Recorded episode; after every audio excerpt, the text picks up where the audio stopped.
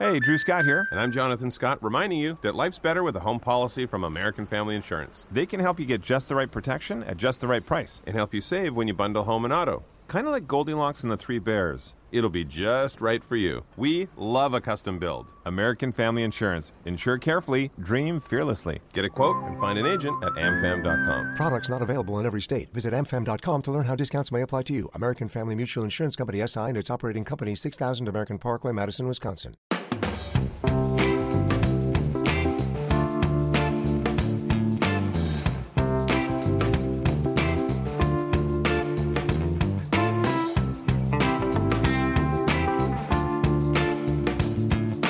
What's poppin', everybody? Hello and welcome to Popcorn Culture. My name is Ben Carlin and I am your host. Here with me today is my brother J, who will be in every episode. I'll be here. I'm here today. Um, we're back from Texas. Texas? Texas, where we've been for the past four days. We got in at 1 a.m. last night, and I was like, I'm not going to the gym in the morning. no, no joshing on that front whatsoever. I was, I was like, I was so, I was so tired. Oh my gosh. Like I, I got home and I felt so bad for my dogs because we had had like our house sitter mm. and they'd like, you know, gone through and they were there the whole time, but like, you know, they knew we were coming back into town. So like I think they left like right around like dinner time or something. Right. But that meant that like basically like from dinner time, they would just like, you know, been like patrolling the house and everything. Just So like, then- what do we do? We're all by ourselves. Right. So we walk into the house at like two in the morning and they are like so stoked to see us. And you know, it's like you walk in and you're like, I'm so happy to see you, but also I'm so.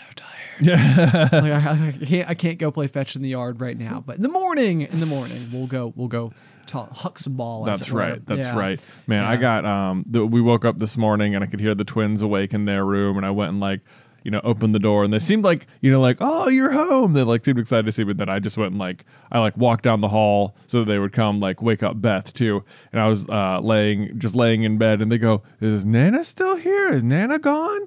And we're like, Nana's gone. They go, oh, and then they both just ran out of the room. I was like, yeah, great. Good to see you too. oh my gosh, I know. And It's so funny because like you know, we we same thing with Addie. She got brought back this morning because we got in so late, obviously. So like you know, we're we're so excited to see her. It was like the Yeah. first thing. Like as soon as we were awake, it was like, all right, when can, when can Addie get home now? Because we are ready to see her ASAP. And like we walked in, and you know, we've been getting all these tales about how like you know, she's like pointing at pictures of us and saying like, "Mama, Dada," and she she like walks in with Alice's mom, and she's just like, "Nana, Nana, Nana," and I was like. What is this? Never mind. What is this? Yeah. It's all right. It's fine. It's fine. We'll we'll we'll, um, we'll have our moment later, maybe. If you can carve in carve in a minute for me. Yeah. Right, right, right, And she went and hugged the dogs. Oh, of you course, she of course. Excited to see them. Hi, dogs. yeah, dog, dog. And then she immediately went and got a, a, a bucket of bubbles and brought it to me. So she, at the very least, she wanted me for something. Oh well, that's good. 'cause Yeah, you I'm got to open the bubbles. Good, at, good yeah. at doing bubbles. Yeah, of course. Yeah, So I still have I still have some job security. exactly. Yeah, Yeah, yeah. you're still good. You're still important. Excellent. for excellent. now. For now, but yeah. So uh, the the past week has been a busy one. It has. Here at Super Carlin Brothers, we uh, we do take a one week break in the middle of the year, and sort of like a time where like the whole office shuts down and everybody has off, and it doesn't have to be like vacation time used and stuff like that. Which Yeah, is just a just a mid year break. mid-year break, take a breather. Um, however, I feel like I did not at all take a breather. No I- like, breathing. this was the thing. I like I was like coming in last night at the airport. I think this was like the primary thought like lodged into my brain is I was like, we do this so that we can relax and like have a week to catch our breath Right. and like come back in feeling like revitalized and ready to go and like new creative juices flowing a whole new world outlook maybe Right. and instead we like i was like it is 1.30 in the morning and i'm standing in the airport and i'm super tired Mm-hmm. and yeah you're right it's like like you're gonna get up in the morning and pretty much need to go and go like full full court press to like get back into the swing of things it was like what did this backfire did we did we have like a break and then we used the break to be busy Right. I mean, not maybe a little. I think it was uh, restful in its in its own way. I mean, That's I think um, yeah, we did. It was uh, the RTX was this past weekend in Austin, Texas, and uh, we were invited to be a part of it. Um, but our part would like the the main thing we had to do was like host a big um, like trivia uh, thing on Sunday afternoon, and we arrived in there like Thursday night. So we had a significant amount of time to just like play around in Texas and yes. do just like explore the city and have fun and check out the convention hall and stuff. And um, so for the for the most part, it just turned into like, and I don't, I didn't really frame it this way in my brain as like, because a lot of times when you go to these cons, it's like you spend so much time like behind the scenes in like the the green rooms or like the various lounges that they've set up for the special guests or whatever. And or you know you're walking the floor or you're uh, you're you're doing the panels or whatever they have scheduled for you. Yes. But th- this time it was really not like that. It was just like they had they had like a green room where you needed to like meet to be escorted to whatever you were doing, but we were only doing the one thing. So uh, the rest of the time it was like we don't even really need to be here if we don't have to be. Like I, I want I want to go out and see the the event itself, but also like you know we can just we'll just go explore. We'll just have fun. we can go explore a little bit. Yeah, th- this is always the the conundrum. Like you know, I, I remember this like in the early my early aquarium days. Like I would go to it was my favorite thing of the whole year. Like this was like my Comic Con, but it was the uh, it was called MACNA, the Marine Aquarium Conference of North America. Of course, yeah. and it was awesome. I loved it honestly. like I mean, you get there and like these coral displays are like through the roof. They're absolutely amazing, and you know, there's just like oh, there's so much to see and learn and take in. Like I mean, for me, I would go to like I would go to all the panels. I would ask questions. I would find like the the professionals. I'd take pictures with people. Like, Right. There was I had so much on my to do list, and I would come back and be like, I just it was like going to like college for like a year, but it was like a weekend worth of like, aquarium I learning. just learned so much stuff. Yes, but the the thing that I always felt like about it was like like the one of the big things they would do at the um at the dinner that you would go to for MACNA is they would be like, all right, and next year we're going to be hosting it in Denver, Colorado, and like you know they show like a huge montage of all the ridiculously cool things that you can do in Denver, Colorado, and I was like, but like whenever I come to these events. I, I am in the convention center. I don't leave the convention center. Right. yeah. you Like know- you're you're attending the event the whole time. Exactly. Yeah, yeah. So it's like you know I've, I've been to you know like throughout those years I had gone to like Atlantic City and Des Moines, Iowa, and I went to I went to Denver, Colorado, and Dallas, Texas, and Florida, and like you know like so every year was like some different cool location. But it's like and so like I, I went to those places, but each time I went to them it was like all I saw was the inside of another convention center, which are Right. all almost always the same. And so I, I think that like one of the things I've always aspired to do that we had like a little bit more um, freedom to do on this particular trip was to, and we had the girls with us, Beth and Yeah. Alice came, um, was to go and sort of like explore and see the area that is Austin, which which in general is just a really cool place Yes. um, like ridiculously good food. Although the I, I like there is the phrase like too much of a good thing, and I feel like I found the outside edge of too much of a good thing on this particular trip. Like in terms of food. in terms of i would say yeah probably in terms of like of like food and drink maybe where Yeah. it was just like it was like you were always in a cool place. And it was always like a unique opportunity to try like like a fancy cocktail at this restaurant or like this local beer that like you'll never have the chance to try again or something. So like you know you're you're in these places you're you're being exposed to these things and you want to make the best of it. Um and and and similar this is this is like the weird like cap on the end. We had we had like the like the, the strange and very rare opportunity the second time in my entire life where we got to fly first class uh, Oh, yeah, on- yeah, right. on one of four legs of our trip. So it was from Austin to Atlanta on our way home. Yeah. we had we had the, you know little thing there, and it was kind of like. through- Throughout the whole weekend, we're, we're constantly eating really good food. We're, we're like, you know, having like really like fun stuff. And I was like, I, I remember getting on the plane and being like, gosh, you know, they, they do have like the complimentary drink because you're sitting here. And it's like, Right, like it's, it's such a rare occasion like- to be sitting in first class. You're like, well, I got to take advantage of it. right. So we, we Yeah. never, we never do this right ever. And so is it like, midnight after uh, a week of uh, yeah, lots of eating and drinking? Um, yes. Is that going to stop me? Right. Yeah. It's like Yeah. I, I feel like I feel like I am obliged to do it. But I literally got home this morning and was like, I am going. I, I I have never done like a juice cleanse or anything like that in my life. But I'm like, maybe I need to. Maybe I need to. Like I, I hear that they're not as healthy as you think they are. But like I'm like I'm I'm gonna go and like sweat sometime today. I need to like eat fruit. Gonna run that treadmill. I'm just gonna drink a ton of water. I thought I've already had like 13 glasses of water today. Nice. Um, I was like, I'm just, I, I feel like I literally, I got, I got to the point where I was like, I just want like a bowl of cereal. You know, like or like something bland, something boring, yogurt. You know, like I was like, I feel like there's been so much good stuff. It's like, but you just can't eat ice cream three meals a day. You know, Yeah, yeah, absolutely Um, not. And I'm I know I'm full aware of the fact that this is like the most first world problem as it gets. Like too much of a good thing. Too but- much of a good thing. No, but I, I do know what you mean. It's like Austin or Texas, maybe in general, has like, especially like, uh, has a lot to offer in the way of food. In that it's uh, really well known for like uh, Mexican food because it's so close to the border. Yeah. and then it also is really well known for like barbecue. Right. And then there's lots of. I mean, Austin in particular is like a real like, um, you know, it's sort of like a, a Portland or Asheville kind of city where it's like keep Austin weird. So there's lots of just like like breweries and people trying lots of interesting things in the culinary world. And so yeah i mean you got you got to get the barbecue while you're there. And it was like was it fr- i think it was friday lunch. We were like well should we just go out and you know explore the city and find something? And immediately beth and alice both wanted to go get like barbecue like let's just do it right away. Let's we're here. Why why would we wait? Right. and so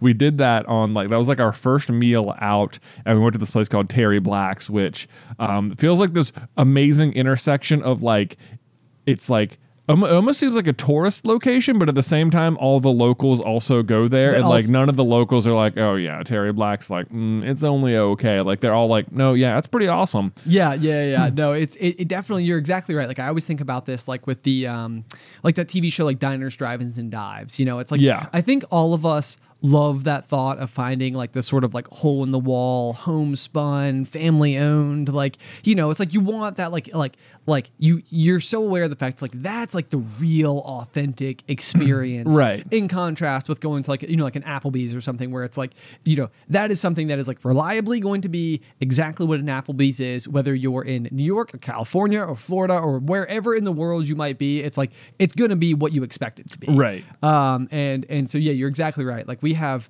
we have a restaurant, and I don't know if this is like a regional chain or or if people would know what it is, but it's called Mission Barbecue, and it's probably the closest thing that we have to like Terry Black's, but it is a chain. Like Yeah. you can go do others of them, but this is almost what it feels like that was based off of, like the original like Right? you yeah, know. it does feel like that when you're in there. But it's a total whirlwind. You walk in and there's just like there's like a line out the door and like the, the people who work there are very aware of like like the urgency, the speed. Yeah, the mean, line, the they're, like- efficiency. yes, yes. It was wild. But it was also very delicious. But I feel like I ate that meal and I am it is now Monday. This was a lunch on Friday. I have been full from my lunch on Friday until until this very Dude, moment. I know exactly what you mean. I've had, yeah ha- maintained that feeling of like I ate too much at the barbecue place. Yes. Yeah. yes. And that, I think that's part of it too, though, because you're there. And again, I mean, it's like you're trying. It's like you. I like. I personally, I was like, well, I want to try like basically, I want to try everything I can. Right, you're like we're probably not going to a second barbecue place, so I mean I want to, you know, I don't know what the best thing here is, so I'm going to try everything. Right. Yeah. So Yeah. I was like, well, we'll have some of that and that and that, and then you know, then you're like, well, I don't want to waste it. It's also some of like the best food I've ever eaten. So you're just like, oh my gosh, this is so. Anyway, yeah, we ate way too much. Um, and um, yeah, I'm just still full from it. Yeah. Now I remember last time we went to Texas, we just I I I, I dubbed uh, Texas Ben as like the only time Ben ever eats fast. Yes, I, Yeah. I remember seeing in the show notes Texas Ben, and I was like, what is Texas Ben? What is Texas Ben? Ben who eats fast. It feels like it feels like yeah, Texas Ben was back. Yes, is that right? I was eating fast. I, I remember you saying when we were at um, the barbecue place, uh, Terry Black's, that you were like, I feel like the the urgency of like the people on the line and the speed at which they're serving you, like it makes making me feel like I need to eat fast. Like they want you to get through the line fast, so you should eat fast so you can get out fast because they got more people. And it was like, That is how it felt. Yeah, Yeah. yeah. Um, but yeah, so, so I, that was really funny. I wondered, I wondered about that, that exact thing because you and Beth are famously fast eaters. well, there's no doubt. Yeah. Yes, I would even say Beth more so than you. Uh, like, I mean, you're not wrong. Yeah, it's it is just like we go out to lunch and I'll like look over. I'm like, how? How is it even possible that Yeah. that, you have consumed that quickly? Um, but no, it's it's very impressive. So I'm I'm glad I was able to to hold my own. Excellent. Um, Thank you. Yes, uh, but otherwise, I mean, great, great weekend all the way around. Lots of, lots of really cool stuff. We got to, uh, we did like our live trivia event with um, uh, Jack Pattillo Yeah. and uh, BK from the podcast Annual Pass. Yes. Uh, so that was really cool because, like, you know, we're at like a Rooster Teeth event, and they are like, like Rooster Teeth, like like big Rooster Teeth people. Yeah. And so like you know they they came in like partook with the with like the trivia and we had some like Discordians and patrons you know in the audience. Yeah, it was super fun. We, I mean, there were some little colonels walking around RTX as well, repping the uh, the crew T-shirts from Yes! the um, from the uh, quarterly exclusive merch. Yes, it made me so happy to see it like out in the wild. It was like, oh my gosh, like I feel like I would never run into it the way that I'm running into it right now. I know, But there yeah. it is, You're wearing, it. the This is so shirt. cool. This is so fun. Uh, so that was really awesome. And a few people had the uh, the challenge coins. They did. Yeah. They did. Nobody nobody uh nobody like really uh called us on it. I even thought about bringing mine. I know, I did too. I was like, I, I, and then when someone pulled it out, I was like, oh no, I should have brought mine. Like, I like now, now, I think even one time we were on the convention floor and they were there was like a little impromptu like bar set up where you could like go sample some sort of like local brewery or something. Right. And I was like, I, I was fully prepared to be like, well. I don't have mine. Let's go. Well, we- I'll we- go. I owe you a drink. I owe you a drink. I know. Yeah. yeah. So we'll have to. Uh, if you if you were one of the people who did that, I guess that's that's an outstanding invoice that we have with you. so yep. something to something to keep in mind for for next go round. Exactly. yeah. Um, Now we're just really encouraging. I know, I People know, are like, I know. Yeah, get it's that like, coin. Yeah, yeah, we're like staple it to my wrist or I know, something. right? Like, okay, now it's with me all the time. All the time. All the time. Oh my gosh.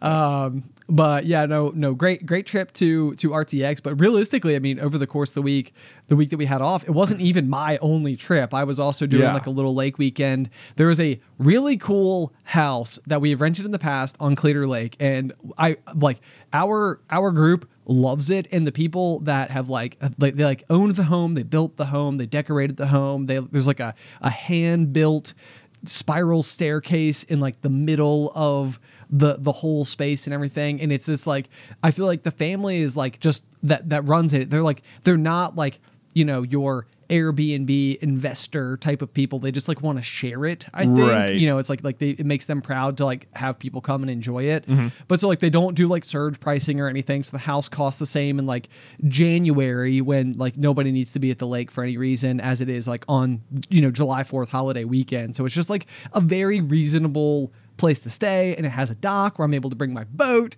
and as I was talking about last week I was I was like I've been doing like my tinkering you know been trying Wow. to trying to Yeah. summon my inner grandpa Jack Yeah. and um, you know, I was I was like, oh man, you know, like I'm so I'm so nervous, I'm so worried. I hope it works. Like I don't know what's going on with it. And the the challenging thing, you know, about a boat, especially when it's parked in your driveway, is that like as you go through and you make these repairs and stuff like that, it's like you really don't have a chance to test to see if any of those repairs worked until Oh, you're you're back at the water. Yeah. Yeah. So it's like, you know, it's like I know I did a bunch of stuff for the first time ever. I have no idea if it was the problem. I have no diagnostic experience whatsoever. So it's like, hopefully it works. Yeah, It's I'm gonna get it on the water and see. yeah, we'll we'll we'll see what happens. So, um, you know, I was I was really like, I mean, it was it was it was the most roller coaster weekend tinkering ever. Yeah. So does that Like- mean that the boat did not work? not not not all the way. Yeah, no, not all the way. oh So, no! but I feel like it has almost been like a this like weird, almost running gag that like for it, it has felt like when we were growing up, there was this like long running gag that like the boat never worked or whatever. But like in recent memory, like even the even before Grandpa gave you the boat, like the last few times I was at um, Vermont.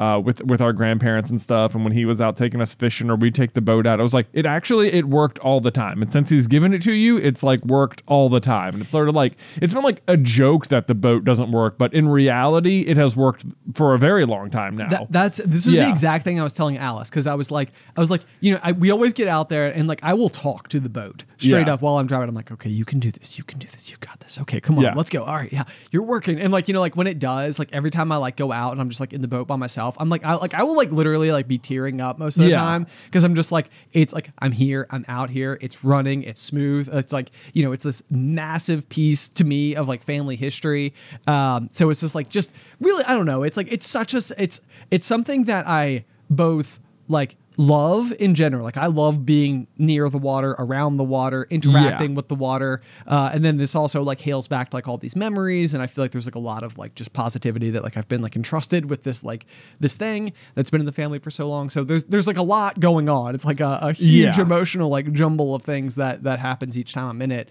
Um, but I was telling Alice I was like I was like I feel like you guys weren't there when we were growing up with it, and like it wasn't it a guarantee that it was going to run. Right. Like it wasn't a guarantee that like you know like a lot of times you'd be like in the water to like water ski and you know like you've got like the the life jacket up to like your you know, your chin. Yeah, up to your it's, like- chin and, and- you're sort of like shivering. Yeah, you're, you're it's scared a little cold. bit. Yeah, you haven't done it in a year. The Right. the the skis are like a little bit heavier than your feet, and you can't quite hold them up in the right like, way. Yeah, and you're, like, wibbly wait.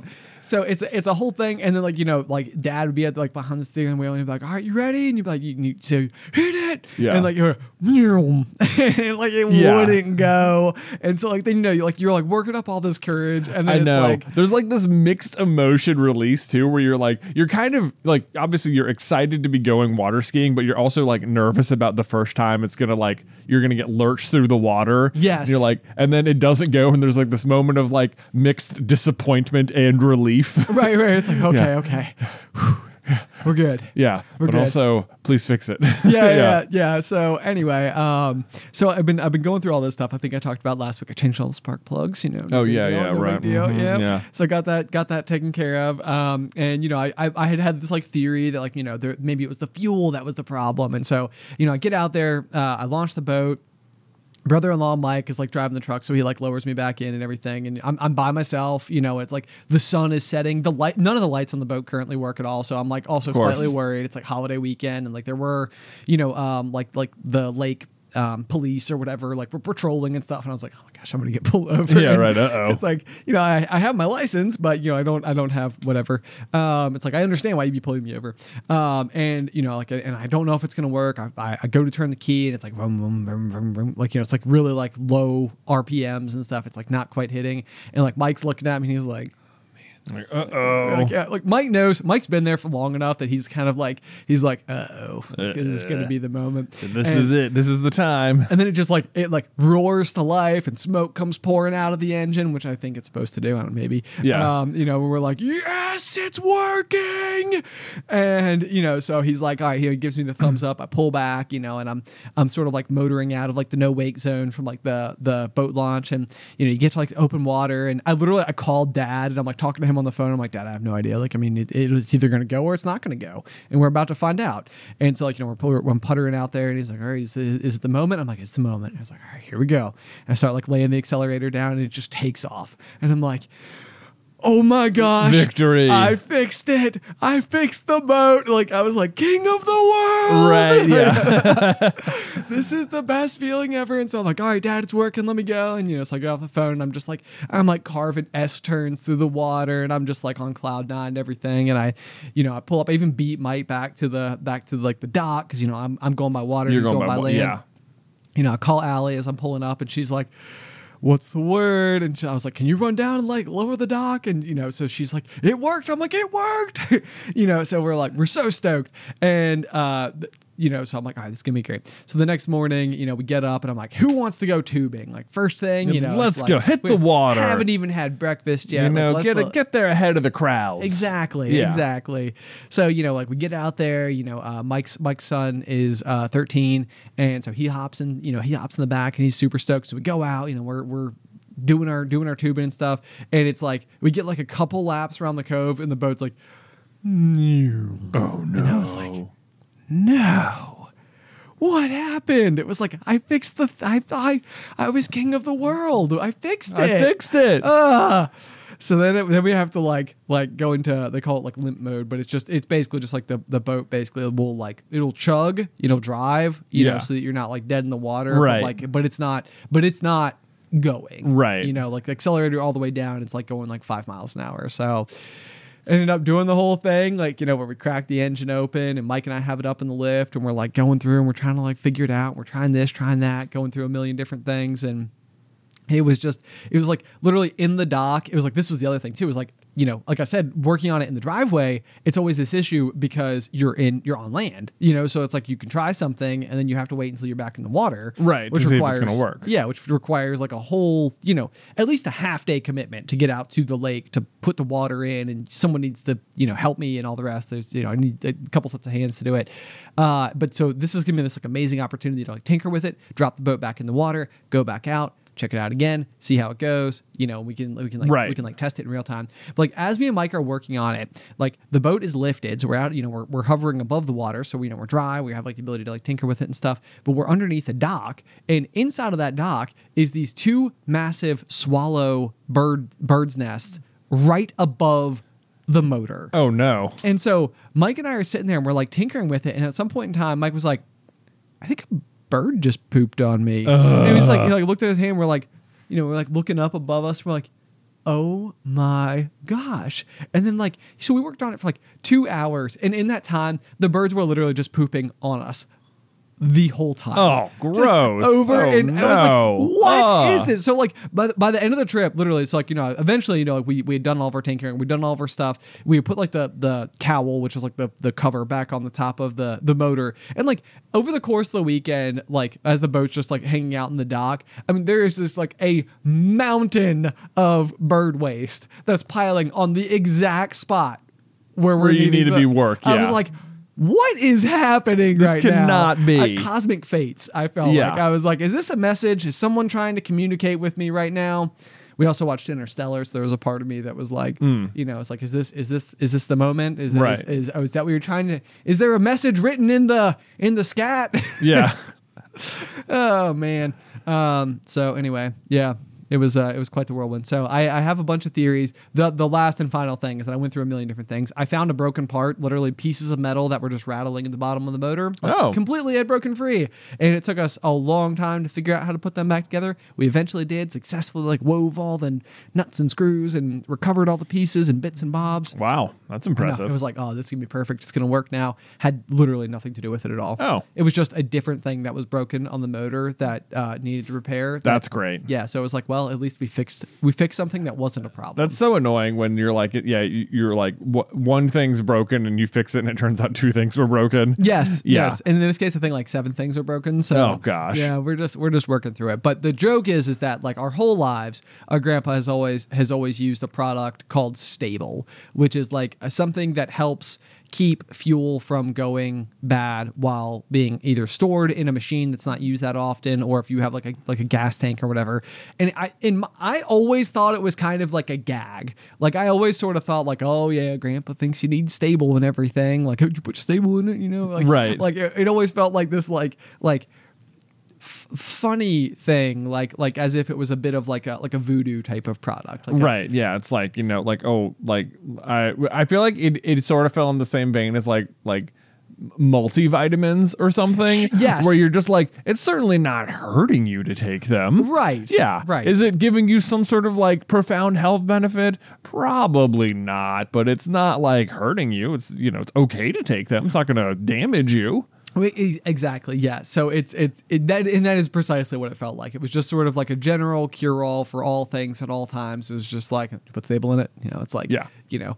And so anyway so I'm, I'm going through the whole weekend. I'm doing the whole thing and uh, we get we get home and Alice's dad is like you know a gearhead. He has like his own like little race car and stuff. And he works on tractors and you know he, he's very like hands on with like mechanical type stuff. And Mike works with him a couple days a week. So Mike goes and he was telling him all about our woes. And Mike texts me and it's like, uh, father in law. He was like, you know, did, did did we try putting Sta-Bil in it? And I was like, son of a. no no Not Sta-Bil again. Is it? Is this a real thing? Do I need to put Sta-Bil in my motor? I know. Well, it's like one of those things where I think, um, yeah, I certainly the first time I think we ever, I think I ever heard about Sta-Bil was like in into my like late teens or early twenties or something. Sure, like sure, sure, having sure. been to the lake and with grandpa near the boat near all like lawnmowers and stuff. Like my whole life, no one has brought up this product to me at all. And suddenly he's acting like it's the most obvious thing in the world and everyone needs to do about it and it's incredibly important. And you're like, okay, all right. Um, but like, it's like, this, it felt just like there's no way I got this point into my life and didn't know about this otherwise very important fuel additive that you're supposed to do. Right. Like I, there's, I guarantee other people listening right now, twelve people know. yeah, like what Sta-Bil is. Or, or to use it in any capacity. Yeah. Yes. Um, and I think like since then it occurred like it, it did feel like a foreign, but like it, I think I, I started to understand that like it is, it is something you do need to use. Like, uh, especially I think I've had some lawnmowers where I did not use Sta-Bil, and you come back the next summer and it's just like, uh, this doesn't work now or something and it's like Right. that's probably what the problem was um, so i think it is and i think the reason more people don't know about it is because i i don't know if you would have to use it in like your car or something but uh, like Well, you drive your car yeah, every but day. yeah, you don't Yeah. need to because you use all of the fuel in your car so quickly. Yes. Yeah, to the point is- where it's not regular. But I don't know, like, if you were like, yeah, I, I, I, you know, fueled up my car in, uh, you know, September, and then I, I flew down to the Bahamas for three months, and uh, you know, I'm not coming back until next April, so I, I may definitely put Sta-Bil in it. You know, like I don't know if that's a thing. I, I- I would say more so a thing at that point in time. Yeah. If it even occurs to you to like do something for your vehicle to like protect it while it's sitting sitting not being used. Anyway, this is typically a case for anything that has a motor is that thing motors like to be used. Yeah. Um so So if you don't. Yeah, get some Sta-Bil. Get some- yeah, get some Sta-Bil. You know, ask your grandpa. you showed up for the for the deep cut fandom conversation, but you stay for the small engine repair tips. Exactly, exactly. Deep engine repair tips. Okay, anyway, so uh, Ben. it feels it feels like a really good time for a transition. All right. Transition. Popcorn culture is supported by Arena Club. Okay, so you guys know that I love trading card games and that me and Ben are big time collectors of Pokemon cards. You know, it's that childhood fantasy of finally being able to use adult money to buy those highly coveted rares of our youth. And like, even in our office, we have not one but two full display cases with some of our all time favorite rarest cards that we've pulled. But something I did not know existed when I was a kid in my youth was the grading process for trading cards or sports cards or whatever you're collecting, you know? To me, it was just like a rare Charizard is a rare Charizard. Like it doesn't doesn't matter if it's been hanging out in my pocket with my lucky paper clip. Turns out it does matter and kind of a lot because if you get your cards professionally graded, it can add huge value. And then not only that, but once they're graded, they will like seal them in that pristine condition inside of a plastic case or what's known in the industry as a slab. And that's where Arena Club steps in because it's like buying a booster pack, but it's for a pre graded card. Now, I know that can take like maybe a second to wrap your head around because you're opening physical cards on a digital platform, which means you open the pack online and see your pulls where they can be added to your showroom for the world to see. But you can also request them to be sent to you at any time. So they have got a ton of pre graded cards, and then you will get to randomly open one, and then they'll keep it for you, or they can send it to you, or you can just like sell it or trade it online or whatever you want to do. But whether you're buying, selling, trading, or displaying, Arena Club is the card collecting platform you have got to check out. And right now, you can get 10% off your first purchase by going to arenaclub.com slash pop pop, which, wow, that is a crazy offer. 10% off a $400 slab pack. That's like $40 right there. Anyway, that's arenaclub.com slash pop pop for 10% off your first purchase.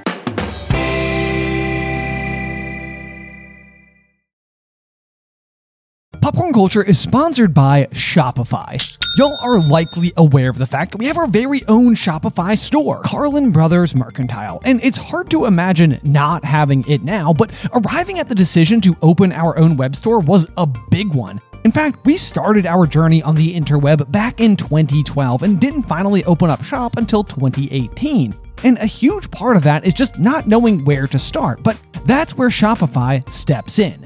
Shopify is the global commerce platform that helps you sell at every stage of your business, which is a fancy way of saying it's a really easy and effective way to start an online business, no matter if you're operating out of your garage or have like a whole building or three or something. Once we were set up, our biggest concern was trying a new product only to discover no one was interested in it. But Shopify is powered with so many reports, more than you can even imagine. And this is so handy because it allows us to use data to better provide what folks are actually interested in. It's so easy to use, but even if you do find yourself caught in a jam, Shopify's award-winning help is there to support your success every step of the way. Sign up for a $1 per month trial at shopify.com slash pop pop. That's all lowercase. Go to shopify.com slash pop pop now to grow your business no matter what stage you're in. Shopify.com slash pop pop.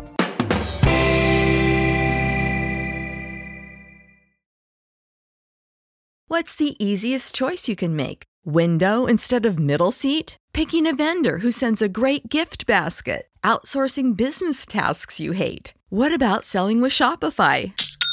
Whether you're selling a little or a lot, Shopify helps you do your thing, however you cha-ching. Shopify is the global commerce platform that helps you sell at every stage of your business. From the launch your online shop stage to the first real life store stage, all the way to the did we just hit a million orders stage. Shopify's there to help you grow. Whether you're selling scented soap or offering outdoor outfits, Shopify helps you sell. Wherever and whatever you're selling, Shopify's got you covered. Sign up for a $1 per month trial period at shopify.com slash try. Go to shopify.com slash try now to grow your business, no matter what stage you're in. Shopify.com slash try.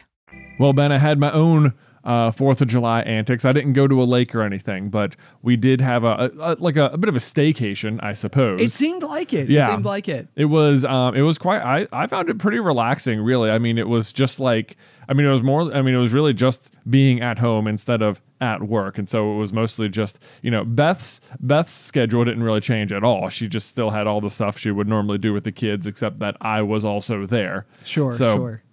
it was mostly just kind of helping out with that. But like, um, Luke had nature camp all last week, so that was fun. So I, you know, I was driving him out to nature camp each day, and then and there was like a, a mother's morning out at our uh, church, which I think should be called parents' morning out. but whatever. Look, when I was dropping people off, there was me, another dad, and another mom dropping kids off. So more dads were there when I was there than moms. Solid representation. solid representation. Just saying, church. Uh, parents morning out. Come on, it's 2023. Um, anyway, not important. You should write a Um, letter. I will. Uh, Maybe I will. I'll be like, excuse me. I, you know, this is like one of those like I, I I don't mean to sidetrack you at all. I think it is. I've realized a number of times I said like you should write a letter. Yeah. But like I feel like it may be one of my life ambitions, one of my bucket list items Yeah. is to start a letter writing campaign. to actually sort. do it. Yeah, yeah, yeah. like- just like this Like- feels like an extreme. Oh my gosh, this feels very like uh chaotic neutral sort of mission. Right, right, right. Just like, be like, like a small correction to something where it's like, Right. Look, I- Oh, let me let me leverage my my power as a podcast host to have a lot of people write a lot of letters about a small thing to a yeah right, to right, a yeah. situation. So we gotta find our small problem to solve. Right, yeah. I like this. I like this. Anyway, so but yeah, so you're you're doing your your staycation stuff. doing my staycation stuff. It was um it was I think I, I found like the same sort of relaxation I kind of felt like I felt at the beach where it was like I'm not really necessarily aiming to do a lot of relaxing here. It's like the whole like I'm just all I really want to do on this particular um days off is just like hang out with the kids and just you know be present with them and like that's mostly what I did and it was a lot of fun. Yes. Um, so you know, we weren't doing anything particularly crazy. I think we went to the trampoline park one day, which they all absolutely love, of course. Does that completely wear them out? Like, are they just Yes. zonked from yes, it? Yeah. I mean it's extremely uh, tiresome place. I mean, you're you can't be doing anything that isn't exercise, you know, almost Right. by design, which is great. Um, of course, I always like I personally love going to the trampoline park too because I just jump as much as they do, if not more. You know, I'm like I'm out there, I'm doing it. But um, the difference is that they're five and three, and I'm 35. Does does eh, that, works out well? It does Three work out five, well. Three and 35. five, Hey, look at yeah. that. Is there anybody that uses the trampoline park as their gym? Oh, there's gotta be. Okay. There's- like uh, I, I this occurs to me like like we have our rock climbing gym. and We talked a lot about going rock climbing in the past, and like rock climbing is one of those things that like for a long time I would have thought of like like oh let's go rock climbing tonight as like like comparable to like going bowling tonight Right. or something. Like I don't regularly go bowling. However, I quite enjoy bowling. Every now and again, it's a fun thing to go do. Precisely. But then like when you like when we got into climbing as like an activity, like it was the place where we exercised. Like we were there like often and hard. Like, Yeah. You know, and and so I, I I'm always curious when I hear about the trampoline park. I'm like, man, if you went to the trampoline park like three, four days a week, I bet you would be just absolutely shredded. Oh, there's no doubt. I mean, uh, I don't know if this particular one like offers memberships even. Okay, Which it seems okay. like they should. It if does they, feel like they don't, but um, Letter writing campaign? Letter writing campaign. Yeah. the trampoline park. Here we go. Memberships, please, Yeah. at reasonable costs. Come on now, members only hours. Nice. It's going to be great. I yeah. love it. I love it already. Uh, but certainly there must be people who go. There must be trampoline parks where there is membership and you can just go regularly and because like I bet there's like tumbling classes and stuff like that where you yeah, could do absolutely. it. Yep. Um, where you could like actually practice flips and spins and stuff. Whereas this is much more like recreational, just like kids go crazy, jump around, do whatever. Sure, sure, sure, yeah, sure. which is also fun.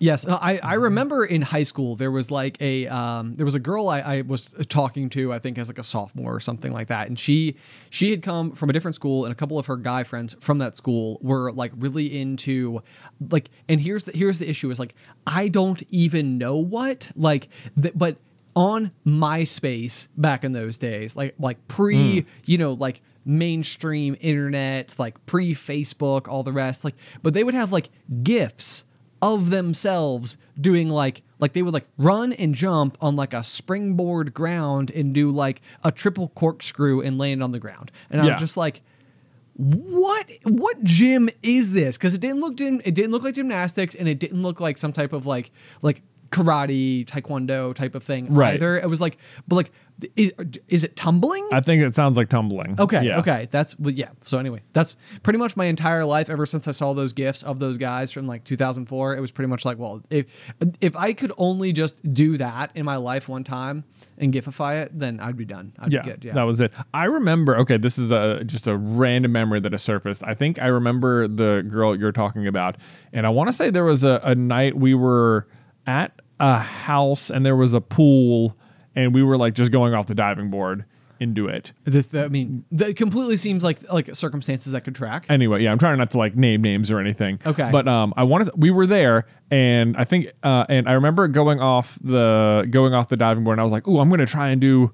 I'm gonna like try and do uh like a, a flip, but like not bend my body at all, just like stay completely like rigid the whole way through. Okay, yeah, just yeah, like yeah. just yeah, like that's, that's what I'm gonna try and do. And I did it. I jumped and I was like, okay, this is what I'm trying to do. And I stayed completely straight. And I think I like spun while I was doing it and like landed in the water. And I came up and they were like, how'd you do that? Like that was like a perfect pike. And I was like, a what? And it's like they told me like I had done like some sort of maneuver that like was like a, a thing you could try to do on purpose. Oh, And- amazing. and I just like thought of it in my brain and I did it. And it, but the the thing was, the moment they told me what it was and that it was a thing, I could never recreate it again. it's like, oh, nope, too hard, like, too yeah, like- hard. yeah, I was like, now that I'm really trying, I have no idea. When it was just like a funny idea in my head, it like it just came naturally. But now that I'm thinking about it, I can't do it at all. I, I have this with literally just everything ever. Yeah. It's, I feel like this is like the entire thing. It's like I can't I can't uh like prepare for something and rehearse it and have it go well. It's like if I organically fall backwards into it and it just turns out to be okay, then it's Yeah. like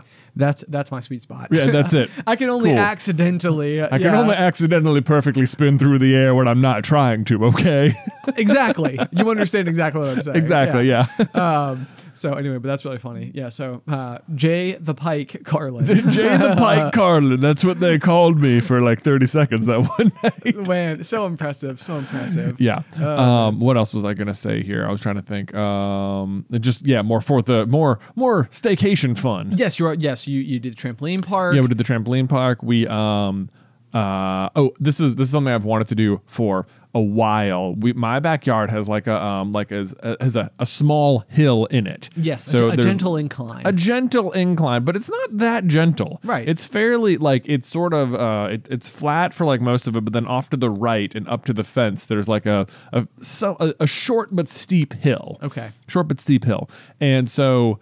Uh, I remember when we were kids, there was a few occasions where we'd be at like a, a soccer party or something, or like a th- some some rogue uh, barbecue or something, and someone would just get out this giant, like a massive tarp, or like I think once upon a time that was like a, a uh, the canvas from like a billboard or something. That's what I always remember. Yeah. Yeah. like they were like a realtor or something like that. Like when their billboard had been taken down, they were just given this huge sheet Yeah. of like rubber vinyl. Yeah, but then you just lay it down on top of the hill, and suddenly you have like a way bigger, way more effective slip and slide that is just like awesome. Yes. Because the thing about a slip and slide is that like you know it's very narrow. You got to have some pretty good aim. There's a bunch of you know, and if you don't, sometimes you'll hit the stakes off to the side, and that can hurt. And you have to go flat. This is more like you just have a giant man land made water slide. Man, land made. Man land made, exactly. I love it. Yeah, so I went out and I bought a uh, a giant, it's like a twenty by thirty foot tarp. And I laid it out in the backyard, and it was like during quiet time. I was so excited. I set up the whole thing in the backyard. I like weighed it down, I staked it down. And then the kids came out, and there's just this huge tarp in the background in the yard. And I'm like, all right, who's ready to go? And we started spraying the hose. It was so much fun. Yeah, the They- videos looked the- amazing. yeah, they were just having an absolute blast. Nate, Nate especially, he was like my little champion. He would go up to this like the way my yard works is that the further you get closer to the house, the steeper the hill gets. So you could start like maybe more towards the garden side, the gentle slope. He went right to the steepest part of it, and he would just like jump as high as he could and like belly flop, stomach first, face first, like land on it, and just go flying down the slide. I was just like, dude, you're having that. It's like such pure joy. That's amazing. Yeah, that That's was really fun. So uh, hopefully we'll be able to set that up again. The danger about doing the tarp in the backyard like that is that it will quickly kill your grass. It, did you have a giant square? There's not yeah. Um, the next morning I was like, Beth, we got to get out there pretty quick because I don't want it to like kill the grass. And uh, we we went to like the afternoon. And we like moved, we like flipped it over to dump all the water off, and then like let it dry before we like wrapped it up, so we didn't have some like mildewy tarp or something. That's a yeah, smart call. Yeah, But uh, I did come back from from Texas, and there is like a, a somewhat brownish patch back there, which I think part of it is that like clover has really taken over a huge chunk of my yard. Okay. and I think clover in particular is susceptible to like quick death. Or Okay. something Okay. because like I noticed um before this we just had like a splash pad and it was sitting on a patch of only clover and like that was only for like a couple hours and like when I moved it it was like it, everything had turned brown and I was like wow that was fast oh, interesting. yeah, so I don't know if like the when you hit those little like white flowers, if they're just like quickly like, nope, we don't have much uh, constitution, and we'll just you know, we go down in like one punch. yeah, yeah, fully fully stacked in some other category. yeah, you yeah, know? yeah, We're good at spreading around, but if you like uh, just gently graze us, that's it. That's We're it. done. That's it. Yeah. Okay. Yeah. Okay. Um, Um, so there's that. That's amazing. Yeah. No, Yeah. I mean the the old the old backyard slip and slide is really I feel like that's like that's just pure magic, and it's like Yeah. it's such cheap setup. It's like tarps not expensive. So like what uh, and like Dawn dish soap. Yeah, that's usually, like, basically yeah, that's just- exactly what I had was yeah. the Dawn dish soap. Yeah, that was super fun too. Of course, everyone wants to fight over the hose and they want to use that. eventually. And eventually, then they're just spraying each other, and you know, then it starts to devolve. But right, right, right. But Yeah. but it's, it's but it's a blast. but it's a then. blast in the meantime. Yeah. Um, and then oh, my garden is also starting to totally explode Yes, as well, which is pretty fun. Yeah, I Do came you, back. do you have crops? I have I have some crops. Like when I left, I had like um like two I had like two cucumbers that were up, and I came back and there was like six or seven of them now, and I'm like, oh man, it's like re- everything's just going really fast now. Amazing. This is exciting. Um, so all of like I feel like my tomatoes are about to start, blue, uh, you know, coming uh, coming through, which will be exciting. And then I did have one potential uh fr- sc- scare. Even I know I came back and like I noticed that I have like my little uh my little door with the fence there, and I noticed that the bottom section had not been like properly secured to the nail. So there was like a light um like opening and I was like, now it's still closed, but like if you were an inquiring critter, you could potentially have like weaseled your way through it. And I'm like, probably not. Like no one's come through yet. But then I'm like going through and I noticed some like particularly big weeds that had scrap pop, yeah, popped up while we were in Texas. I was like, let me just yank these out of here real quick. Nice, Because nice. they seem nice and easy and the, the ground is moist. But then I looked over at my carrots and I was like, some of the tops of my carrots have been nibbled. Bazooka Jack. Bazooka Jack The- found the. But then I'm like, did now did did they like squirm their way through and break the fence three, free, or did they just find a a unfortunate opening Jake, or not? Life finds a way. Life finds a way. Yeah. yeah. So hopefully, hopefully, I made sure to secure it nice and tight today. So I'm like, hopefully, it was just that it wasn't latched, and that Bazooka Jack doesn't know his way through the fence, and this is going to be the last of it, and we're not going to have any more problems. Last of it or the Yeah. last of us. Oh, pff, the last of us. We're about to find out. Last of. Yeah, yeah. There's just gonna be mushrooms out there. oh gosh, yeah. yeah, Very dangerful. Yeah. Okay. Okay. Mm-hmm, well, I mean, it, I, I mean, it sounds like it sounds like it was a very fun and productive staycation week for you. it was. Yeah, I had a lot. I it did. I had a, I had a lot of fun with it, and then Texas was a lot of fun. So great overall uh, week off. Oh, this is another thing we sort of mentioned.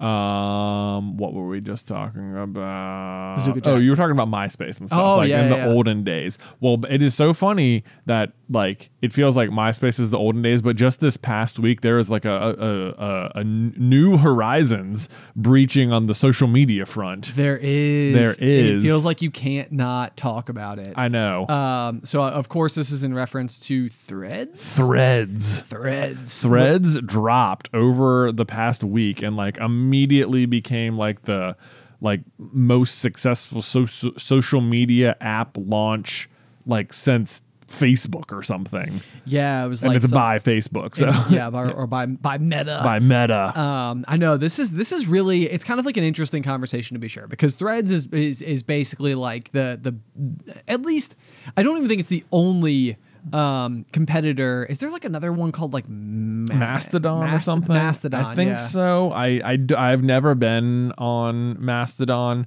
as I've I I want to say I don't I don't know. I think Mastodon is like maybe like tailored or like created for like a like a specific political viewpoint Okay. or something or maybe I, I don't I don't know if that's actually I don't know if that's accurate. I don't know anything about Mastodon. Okay, okay. But, We'll, yeah. we'll we'll leave it at we We'll know leave no- it at we know that Mastodon exists as a other place where that is similar to Twitter. Is- yeah, exactly. So this is this is like kind of like a fascinating development in this conversation as well because like um I, I like I of course I have been off social media now for over a year entirely. Yeah. So um like with with the small exceptions of like when we when we go on like a work trip like like when we went to Disney for example for the Tron event I was I was operating the Carlin Brothers Instagram but like I did I did absolutely and precisely zero scrolling the entire time but like as per you know like wanting to make sure that we're we're doing our, our due course to our uh, partnership with disney i, I was i was like you Right, know, yeah. like doing the, the necessary like stories or posts or whatever but um, otherwise i have done a really good job of not being on it in any way shape or form Yeah. which has been awesome uh, but so so for me threads coming out is kind of like one of these things where it's like i am i am a mere bystander of what is otherwise I know like a bit of a social phenomenon uh, or conversation to be had because even as far as being off of social media but even before I got off of like Instagram and TikTok and Facebook and all the rest I had been off of Twitter already for like Right. a year and a half before that Yeah. um, so I, I, because I felt like Twitter was turning into a place that it was just like every time I opened it, I would like walk away feeling just like despair and sad and like uncomfortable and like- Right. like, I felt like it like filled me with anxiety and worry, and it was one of these things where it was just like like like to its credit you know uh, like tiktok for example like i never like tiktok would waste my time Yeah. like i would go and like and spend too much time scrolling on it and stuff like that but like i never left tiktok feeling worse about myself Right. whereas like i felt like when i left twitter it's like that's how i felt Right. and so like when i heard when i heard threads was coming about it was kind of one of these things where it was like it's interesting to know that there's a massive contender to Twitter. And it seems like there's been like a lot of people who are not happy with Twitter for reasons that are separate from my own reasons. Yeah, it's been really interesting because like on the first just few days of threads, which I am on by the way, if you want to go follow me, just at John Kerlin, you know, nice, my, nice, my nice. regular handle Right. over there on threads. It's been uh it's fun. Um it has been like so much of the early days of threads have been people just like threading about um the like how clean it feels over here or like how like non-toxic or how like fun it feels or like there's like less pressure or less eyes or whatever. Um and that's very true. Like if you're on there it is like a much like cleaner uh, free air experience and i've been uh, just enjoying it um myself. Uh it does it does feel uh, there's like like but at the same time it's like i don't know like what about it is making it different than Twitter because it is effectively the same app.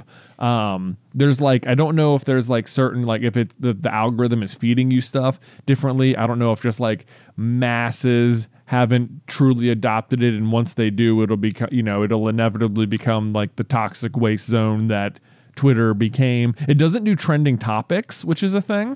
Th- that Um, is I don't know if that is like a um if like trending topics was like a, a something on Twitter that like pointed conversations in negative directions or like like or like helped like um move conversations in certain ways where it's like oh this is trending. Maybe I should go talk about that then Right. it- like they like because something was getting buzz, it like forced it to get more buzz or something. Yeah, no, I, I could, I could, I could totally see that because I think like you know if, if if a world event happened, like you get like a little bit of like confirmation bias, I think, or or maybe that's not even the right word, but like like if an event happened, then you were to like log into Twitter and see that that event was also trending, then like almost immediately what you'd be able to do is discover by clicking on like whatever you know trending topic it may be, you can almost always immediately find the two sides of the argument. Yeah. It's like these are people who are for this thing for these reasons, and these are people who are against this thing for these reasons. But it like it the- almost yeah, but even that though, it like make it like forces divisiveness a little bit. It- it makes a battlefield. Yeah, it's like here's a topic, here's the two sides or whatever. So it's just like it like suddenly like a thing you didn't even know about Right. is now like present and you need to have an opinion about it. Right. And you need to and if you're going to tweet about it, you need to be like staunchly behind that opinion or something in like a very black and white kind of way. Yeah. And that I feel like it, it- yeah, it like maybe it was like it it I can see why you would want that and like especially in like the early days of Twitter, you're like,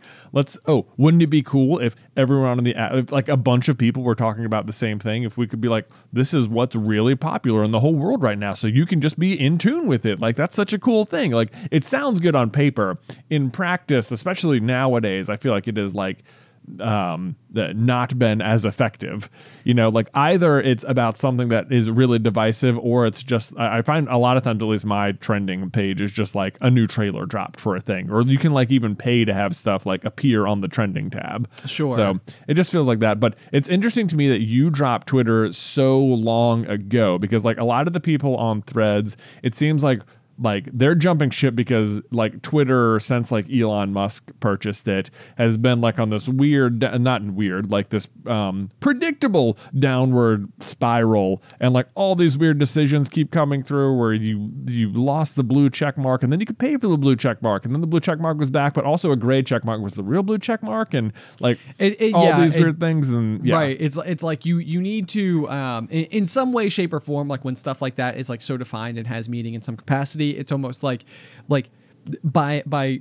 turning it all on its head a little bit it, Yeah. is- it can like become very confusing i think i also saw that there was like a recent thing where like there's a max number of tweets that you can like read Oh. per day Mm-hmm. um, which on some level like there's a part of me that's like you know i i think like you know a screen time limit not the worst thing in the world like but you, but you make that decision for yourself like that's not Yeah. a decision necessarily that we've made by someone else on your behalf. So like there's a part of me that's like I can understand like limiting your screen time and seeing like the general benefits of it just as someone who has like left social media and like realized that like looking up and around in the world maybe has like been better for me as like an individual. Yeah. But that was a choice I made. Right. you know, like as as an individual person. Um but those are the types of things I think can like absolutely start to cause like you know like some it, it breaks down the way in which people are accustomed to interacting with something in a way that can like deter them from it entirely Right. and so what what i'm really curious about as as we go forward is that like you know if you were to go through and and like be invited to like a 50s themed party or a 70s themed party or an 80s or 90s themed parties these are all decades of time where like the proposed zeitgeist was recognizable enough that there is a way to go and embody a decade of time. Right. Right. And so, like, I, I think in a lot of ways, it's like, and I mean, they're not like perfect edges in the same way that, like, you know, th- there's not like overlap between like, like different generations of people. Like, you know, you might be a millennial that has like a lot of, you know, air quotes, Gen Z characteristics or, or, Right. the- you know, like the other way, you know, moving forward as well. Um, so it's like, you know, it's not like there's not like overlapping you know information. It's not like you know when when 1980 hit the 70s were hard stop over or anything like Right. that but but like you know what i mean? Like if you were to go to a 70s theme party you would have some idea of like what it meant to have existed during the 70s like what that looked like what it felt like you know and, and all the rest. But like as we shift through and I call them paradigm shifts basically, but like, you know, as as the world has established a zeitgeist for a period of time, we'll call them decade long chunks. So there's like the 20 teens, and we're kind of like finding ourselves like into the meat of the the the um the 20s at this at Yeah. this point in time. It's like if you were to look at the 20 teens and see like the advent and the growing popularity of social media networks at large, you know, whether whether that's going to be Facebook or Twitter or Instagram or TikTok or Vine or or any of those things. Like like at their peak, they all they all seem like indestructible. Yeah. For for all intents and purposes. Like I remember um like and we we've seen the same thing happen like going to a lot of the cons related to this this kind of like ecosystem social, you know, whatever world that we're in where like for a while it was like all YouTube and then it was like, oh man, there's like a pretty big Vine booth over there. It was like, man, this whole event is basically just Viners at this point in time. Right. Next year, Vine was gone. And it was like, now it's YouTube again. And it's like, oh, there's a little TikTok booth over there. And it's like, now it's all TikTok. Right. You know, and it's like, it's like, you know, you're you're watching like empires like rise and fall. Like it reminds me of the the um the opening of the TV show Silicon Valley. Yeah. Like there's this animation where you see like like different buildings like kind of go up and come down and then like Right. change banners and like, you know, like be reformatted as as Silicon Valley has changed. Right, you over know, time, Over yeah. over time, yeah. And so my my big curiosity with something like Threads is if you're going to take the grand experiment that was Twitter and look at what it did for the world and even like the the adoption of a tweet being a um, like verifiable piece of information that an important figure may have said or stated or like a way to communicate your beliefs on the world like Yeah. like it might be like you know CNN might be reporting like Senator so and so said this you know and like they and, like the tweet like in the beginning it what people would have been like a tweet like tweets don't count Right. you know it's like when it, when they have a press conference and they have a microphone and a group of journalists Right. surround that counts a tweet doesn't count and then it was like then eventually like tweets did count I know. Then it's like, yeah, I, I, think that this was like a. Uh, in sports, I feel like this is always a thing, like because it was such a way to have such easy access to what like any given athlete or person of any notoriety was thinking about a specific situation. Yes. that like could communicate to the masses, and you could communicate directly back with them. Right. You know, like not necessarily they would respond back, but like you, like you know, if Michael Jordan put out a tweet, you you then could respond to it, and he could read something you wrote to him. Right. You know, like conceivably, probably not, probably some sort of manager or something. E- But, Exactly. yeah. But yeah, I understand your point entirely. But so the the question that I would have as we as we press forth is like, you know, it, it's like what what will be the overall evolution? Like I, I can't imagine a world where 100 years from now social media is exactly as we knew it during the 20 teens. Oh, I know. You're right. You're Like- right. Like, will will the day come where you're like, oh, God, remember Twitter? Right, right, Yeah. right. Yes, but like, but not even like an, an artifact of the past, but like, like the the wild, wild west of um like social communication during the 20 teens is, Yeah. is sort of like what I would say, where it's like, it's like, you know, it was it was sort of like, and I'm not saying like pro regulation or anything like that. Like I don't have an opinion on this. Like I don't have a stance or a position or, or like an agenda that I would be even like personally thinking like, well, this is the right way to do it. The que- what I what I would assert is just that it will change and something will happen. Yeah. And eventually Twitter like the the freedom of- or or uh, ability, the flexibility, the openness, like whatever whatever the words might be that best describes it, will eventually feel like, wow, that was allowed to happen for a whole decade. Y- you know, like um, in in some capacity. Um, and so I'm curious to see, you know, if if Threads ultimately becomes Twitter 2.0, what does that turn into or is is it almost like you know sometimes like people describe like exiting a relationship as like an ability to like become a new version of yourself like you almost like encapsulate the version of yourself who you currently are with this person you're with and then it's almost like you know what like once like once i wasn't like confined or whatever i was able to like sort of like make this change or or make a big leap or, Right. or or grow as a person in a way that like maybe like I was having a hard time figuring out how to do before. Right. And the question is whether or not like if if we left something like Twitter and go to something like this. This is just assuming that this ends up being the next big thing. Um do we take that with us? Do we do we as we press forth like look at this this new oasis as like as like grounds to be built up beautifully or Right. or does it or will all things eventually point north will all things eventually find like is there like a like an attraction that that these networks have where it's like at some point in time and i would even argue this is part of the reason i left instagram is because i used to say that twitter used to make me feel bad when i left it Yeah.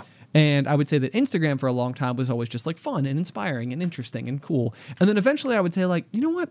Instagram is making me kind of unhappy to look at. Like I feel like maybe for different reasons. Yeah. But like maybe it is making me unhappy. But like TikTok doesn't make me feel that way. Like when I go on TikTok, just fun. Mm-hmm. Yeah. And so it's like it's like I don't know if there's like a like a, a glowing golden age that all new networks have where it's sort of like for a while it's like people are just using this for fun reasons. Right. Like you know right like now it's just fun.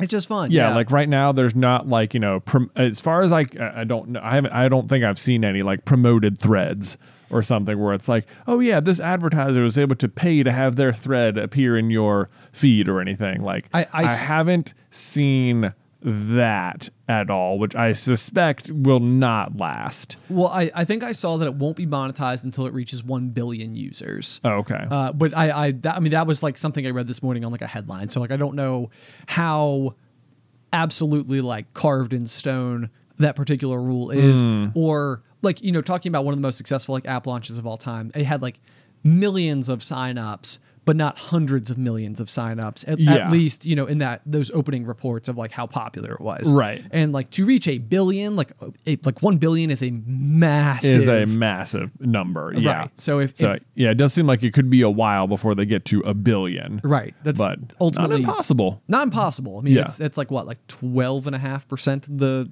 world population? That's so a lot. It's a lot of people to be talking to. It's a lot of people to be talking to. Yeah, So, yeah. Um, but so right now, it does feel like there's just it's like a lot less crowded. Um, it's been I've been enjoying it. Uh, I've just been I feel like I do feel like I'm using it maybe like the way I initially used Twitter when I got it in like 2009. like much more just like fun ways to like interact with More just with like people. I'll just what what's a good thread? Mm, tweet or not tweet thread. Right, right, right. yeah, Yeah. boom, send it out there. Um, so yeah, it'll be interesting to see like how it grows or changes over time, or if it'll really stick or whatever. But uh, the other thing is that like yeah, so like I feel like it's interesting that you you jumped ship on Twitter so long ago just because of like the toxic nature, whereas now people seem like maybe the reason they're disenchanted is because of like all the new changes with Right. Twitter. But Right. it's like I don't think I think you were more on track. It's like the the thing is like you could be I think a lot of people became really disenchanted with Twitter, but there was just nowhere to go. And it was like, well, there's not I don't like where what am I supposed to do? Because like I do have a lot of followers on here and like this is like an established space and it's like there's just not really another option. And if I want to like talk to these people or keep up with what's going on like this is where the people are. So I like I'm sort of forced to use it. Um but now it's like there's another option. It's like oh thank god there's another option. Right. oh my goodness. And it's like it's actually like you know seems like it's catching on quickly. So um there yeah there's been I think a lot of people have been like disenchanted with like the toxicity of Twitter. And I, there's been a lot of like people promoting like just use that mute, mute button like crazy. Like don't don't let the toxic in you know whatever. Right, like right, if you're not you don't want to see it just get rid of it right now. Don't be you know like what can we do to keep this space clean kind of thing. And so that would be the ultimate that would be the ultimate question is is whether or not like like clearly there's a jump ship type of mentality that's happening and and I from from what I can tell from like the the like brief over the shoulder that I've seen seen from you seems like a lot of people that like we would we would regard as like peers within this like interspace seem to have have basically been like on board with Yeah. and um, which is cool to see. The question is whether or not, like, you know, d- does this become like, will it have its own predictable life cycle? Right. And and this this will be like the thing I'll be I'll be anxious to see is like, do are we able to start fresh? Like, turn a new page. Everything is clean, wide open spaces, like plenty of room to grow, and will grow because it will be great for for a while while this enthusiasm is here for it. But then, um, like a decade from now, again, to kind of use those like chunks of time as like a like a, a, a way to measure this movement Mm-hmm. is almost like what what does it become then? Or do we find that the ship 10 years from now is once again overcrowded and once again we need a new one? yeah i mean it's very possible Right. So Yeah. and that's where I say like I feel like as as like these levers get pulled and as we discover more and more and more about like the the effects on like what works over time, what doesn't work over time, and the the realization that there could be predictable patterns to be followed is almost like like do the people then in charge of those things do things to uh, prolong the lifespan of it? Because I mean you're talking about like multi-billion dollar like entities at this point in time Yeah. like like mass adoption by you know the public it's it's a it's an information source it's a news source it's you know like, it does a lot of Yeah. important functions for society um wh- what does it look like as it grows nearer to like to perfect or or how do you elongate the the grace period Yeah, I have no idea. I don't know what it'll be. And it's like uh, you're right. I think it'll be so interesting to see yeah what like what we look back on this time period as because like I know like when we were growing up like yeah there wasn't social media but there was like instant messaging and Yes, you know yeah. you know it never occurred to me that instant messaging would basically fade out and then disappear entirely to where not only can you not log into AIM anymore they just deleted it you know it's Right. just gone like you couldn't you couldn't log back on for funsies if you wanted to you cannot access your screen name anymore Right, like it's just it's gone. just gone Right. and it's like that that is crazy and almost unbelievable for the amount of time and use you know i put into it as a teenager Right, right, yes. know. But and, and so that's an interesting one. So yeah, if you want to track a lifespan, so one of the things I would have thought was very interesting about AIM back in the day, and, and this could probably apply to like just casual texting as well. But like I remember when I first got onto AIM and I was learning like like people were having to explain to me like what BRB meant because Yeah. it was just like I don't know what that means or like ROFL or Yeah. you know like there there were all the the little like like things, but then like there was also like another hidden language. Like I felt like through text-based communication, I was very I was at some point in time, as time went on, and definitely not in the beginning, but eventually, like there were subtle cues that you could send that would indicate like how you were actually feeling through text. So mm-hmm. like in the beginning, you might say hi, you know, and like you'd be like, "Hi, how's it going? What are you up to? Not much. What about you?" And it would be like a conversation that would go on from there. And then eventually, it was like, "Okay, you need to say like, hey." Yeah not high. Right. Because high almost came across as like either like reserved or bashful or cautious or sad. Yeah. Especially if it was like a lowercase high or high period. You know, it was like there's there's all these like little like strange small subtle things that you could apply to like that introductory greeting to the point where like I could eventually get to the point like where if I was like messaging like a friend or a girlfriend or something at the time it like within like two messages I'd be like is everything okay? Like I would know Right. that fast. Yeah. I mean even like the i remember like the the timing of responses and stuff. Yes. yeah, yeah, it could be like a thing. Like you you could get like a real feel for it. You know there wasn't like the three bubbles or so and so's typing or something. Yeah, you yeah, know, yeah, yeah. It would just be like, mm, you know, like, oh, this conversation was flowing pretty good, and then all of a sudden it took five minutes to respond. Like, there's something happening. Yes. Yeah. Yeah. Exactly. Yep. Something. Something is the foot, and like, I mean, that was even like one of those where like eventually you would like th- this is I'm go- I feel like going back into like, the dark pits of like my my teenage anxiety, but like you know you would you'd be like talking to the the person you had a crush on or whatever, and then like someone else would log on, and then they would go. They would become like slower to respond, Uh-huh. and you would be like, Oh, you're watching the. like it's like it's like I realized that this this person, this classmate who you just got paired next to in science class, like they just logged on, and now and now Right. There's like, a lot of like social like and it's like it was weird because you're right. That was like it was such a thing you could like navigate and watch, and it was like you felt like you were really reading the wind pretty accurately a lot of the time. yeah definitely Yeah.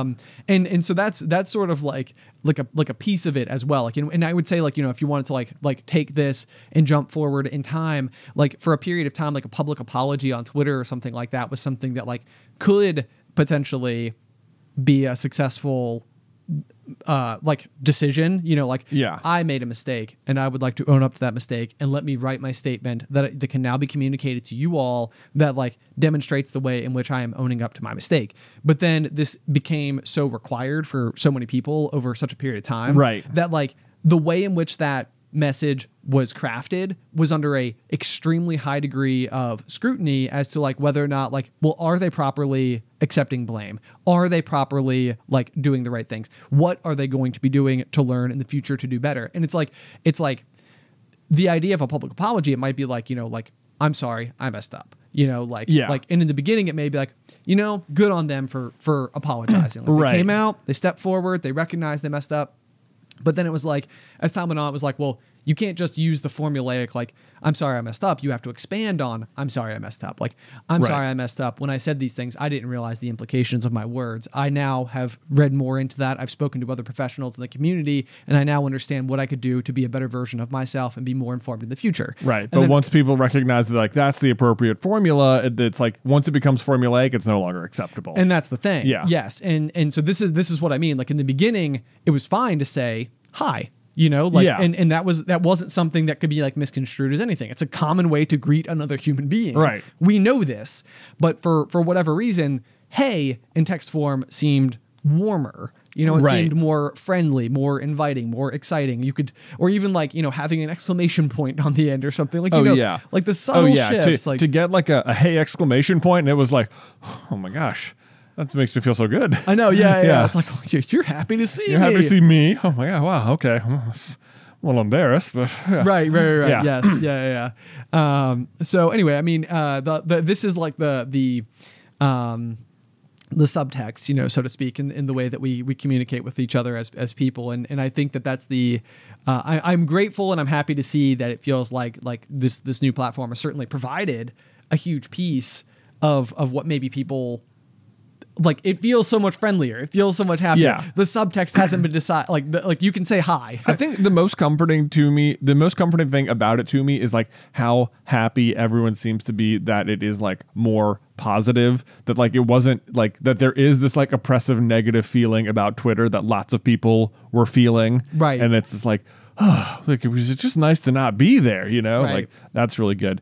Um yeah, I'm I'm curious like it like what you're like because I think like our generation specifically, like millennials are like the ones who are like really living through like the Facebook, MySpace, Twitter, like Instagram, like the the trenches of like that kind of social media. Yes. Like yeah, I don't know if social media will always look the way it does now, but this is this is like the the grouping of social media platforms that we had when we were growing up and like really going through it. And it'll be it'll be like I'm so curious whether or not like, you know, when you have like Gen Alpha coming up or like Gen Beta coming up here, like, you know, generations from now, they're like millennials. They're like so divisive about everything. And it's like people be like, yeah, well, what happened to that entire generation was social media. And Right. like no one knew the dangers. And like, yeah, they're all like that because they would all get into these crazy arguments on these weird websites. And like Yes. people were just like so heated and so determined and so like this us or them, you know,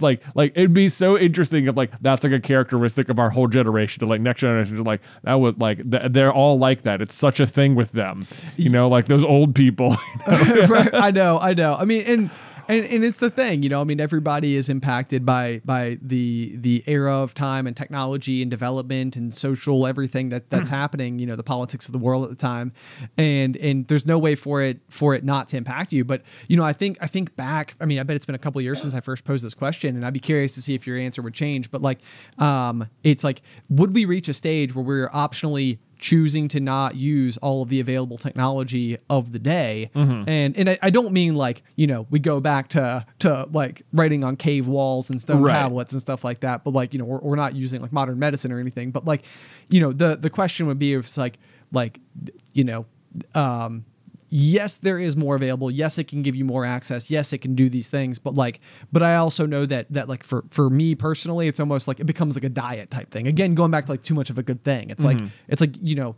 like yeah yes i love ice cream. No i don't want it breakfast lunch and dinner. Right. you know what i mean? And and that's where it's like yes it's incredibly interesting to see all these like like there is the internet is just non-stop there is no way in the world where you could ever ever consume every piece of inf- interesting media that there is Right. you know um and and i guarantee there are things out there that you would love that you haven't even discovered or realized that you would love yet Right. um along the way and and so it's just like i don't know i mean um like i said i don't i don't particularly have a stance the only thing i can ever come back to with this entire conversation is just like i i could tell that it was impacting me but i also know that i am i am like hypersensitive Right. to a lot of things like i i know that like if if there was like like i can remember like most of the mean comments that i've received like since we've been doing super carlin brothers Right. you know and it's like and they they stick with me like I, Right. like I, I mean they're they're like this this weird hoard of treasure that I can't ever like let go of because Right. it's like